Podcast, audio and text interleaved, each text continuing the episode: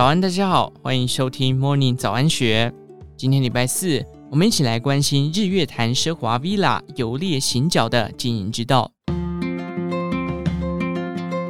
走进位于南投县鱼池乡的游猎行脚民宿区，先是看到蜿蜒的河曲古道环绕外围，搭配各类热带植栽，疗愈的背景音乐，呈现出雨林的原始蛮荒。而台湾唯一的高脚悬空屋，又让人有仿佛置身非洲的错觉。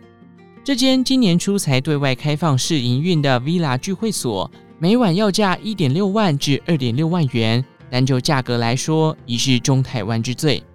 打造这间中台湾顶级民宿的推手是台中立稳营造董事长陈顺志。原本是旅宿业素人的他，十四年前开始在台湾各地收购具有特殊景观的土地。十多年前，陈顺志先在苗栗某处的深山悬崖边盖了自己的招待所。据他描述，完工至今已招待约一千五百组的企业主朋友。陈顺志说。台湾四五年级生多半都已经退休，他们喜欢呼朋引伴，不止在聚会里吃吃喝喝分享心得，也会筹组旅行团。这让我发现，这群很有经济能力的客群能够创造可观的油气市场。意外发现的市场缺口，成为他投入旅宿业的动机。透过利文转投资成立莱特休闲公司，打造游猎民宿品牌。台湾旅宿业百家争鸣。陈顺志深知要有卖点，必须跳脱饭店与民宿的传统路线。他首创聚会所的独特旅游形态，创造包区包园的聚会弹性。他说。大楼式的饭店只是个窗景，但具备包区包园概念的 Villa 模式，则在房间外有专属的户外聚会空间，层次感受度不同。这刚好是饭店业不会做，对传统民宿业者来说，投资门槛又太高的市场。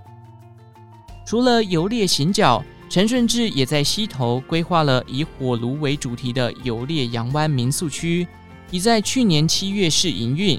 他表示。我不是在卖房间，也不是设计正常人会住的房间。说起自己打造的游猎品牌民宿，陈顺志的说法乍听颇为浪漫。而游猎行脚在千坪土地上只盖了三十六间的客房规划，也难免给人花钱任性之感。不过，对于市场商机与相关细节规划，陈顺志也有他的精算。陈顺志说。传统饭店的经营惯性是管理规格化的房型，而传统民宿没有雄厚资本可以砸大钱投资，让他有自信可以建立起自己的高门槛差异化。再加上游猎品牌的土地是自有的，且他的本业就是营造，可以不用委外发包盖出造型特殊的建物，又能自己掌控施工成本，整体算下来，对未来营运颇具把握。目前游猎品牌打算推出五个据点，已有两个营运，两个动工中，扩张速度不慢。除了让硬体立于不败之地，陈顺志认为服务更是胜出的关键。他以位于日月潭的游猎行脚来说，三十六个房间就聘请五十位员工，在餐厅的后场就有八位厨师，人力几乎是一般饭店业的两倍。而为了在饭店业大缺工潮提前抢人，早在去年下半年开始，他就先以高于市场将近一倍的薪水找员工，稳定住房服务品质，降低新饭店刚开业经常面临的频繁客诉问题。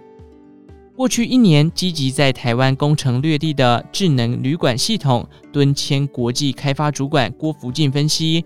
游猎品牌尝试凸显具特色、高价、稀有性定位，的确在台湾旅宿业具有区隔性。但按照台湾业界的特性，总会有一窝蜂投入的热潮。游猎行脚能否建立起强大的屏障，不让同业模仿，才是能否生存下去的关键。陈顺志说：“价格要高，需要有高度；住房率要高，需要有足够的广度。”在客人尝鲜期消退之前，要累积足够的高度，否则热潮很快会结束。他也暗示游猎品牌新的房型很快就会诞生。以上内容出自《金周刊》一三六五期，详细内容欢迎参考资讯栏下方的文章连结。最后，祝福您有个美好的一天，我们下次再见。